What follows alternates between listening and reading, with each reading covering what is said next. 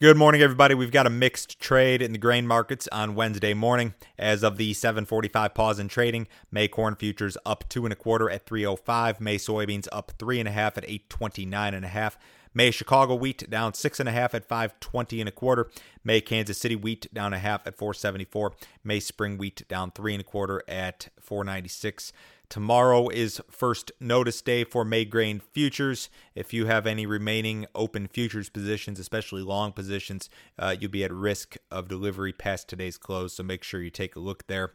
President Trump has ordered U S meatpacking plants to remain open. This is an executive order order via the Defense Production Act, and this is, of course, amid concern regarding food shortages. J B S, Tyson, and Cargill have halted operations at, I think, about twenty plants in North America after workers became infected with the virus.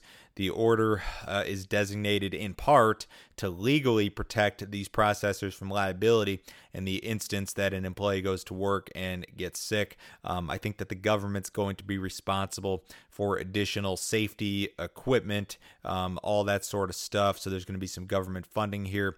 The uh, quote from the executive order: such closures threaten the continued functioning of the national meat and poultry supply chain, undermining critical infrastructure during the national emergency. Um, mixed responses here. A lot of people say this is too late. It's something that should have happened um, several weeks ago. Um, I think that the labor unions um, are probably worried about their workers. So there's there's a lot of issues here, but this should be seen as a positive, I guess, for the uh, livestock markets. The Fed is probably going to leave its uh, key benchmark rate unchanged at zero percent today. Uh, they should reiterate their promise to do whatever it takes in order to support the U S economy. And we've seen a ton of stimulus here, trillions of dollars sent to individuals, businesses, healthcare, et cetera. Uh, the markets may be interested in any sort of guidance or outlook regarding future Fed plans uh, following that meeting today. We will see another weekly ethanol production number this morning. As of last week, weekly ethanol production was running, I think, about at about fifty-six percent of last year's pace. We're doing a little bit better than, than half of where we were last year, which is not good. That's terrible. Uh, you can't really expect to see any big jump in production or big decline in stocks. The usage just isn't there, I don't think. But you've got to hope that we, at, at first, start to level off at some point in time, and then you start to, to see things improve gradually as the economy begins to reopen. That's what we can hope for. I, I sound like a broken record here. I say this every day, but the lack of demand via the ethanol industry is the biggest problem for the corn market, without a doubt. Rains pushed across pushed across much of the central and eastern corn belt during the last twenty-four hours. A lot of Missouri, Illinois saw an inch to two inches of rain. It's going to push into Indiana and Ohio this morning.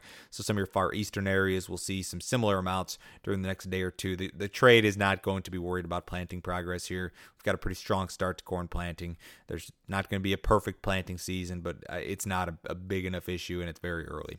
Storms in Argentina could disrupt corn and soybean harvest. More than half the bean crop's already been harvested. About a third of the corn crop's already been harvested. Uh, the remainder could be a little bit slower. The extra moisture could help wheat growers as planting approaches. The uh, corn market, you know, we're back within just a few cents of that three oh one low. If you look at a monthly corn chart, you've got that three oh one low, which was where we bottomed last week. That was also a low from back in twenty sixteen. Beyond three oh one on the monthly continuation chart, you go back to two thousand eight. Uh, spot month futures bottomed out at two ninety. If you get below that two ninety, there really isn't much there until you go back to that two thousand five low or two thousand four low, down around a buck eighty-six, and and you would.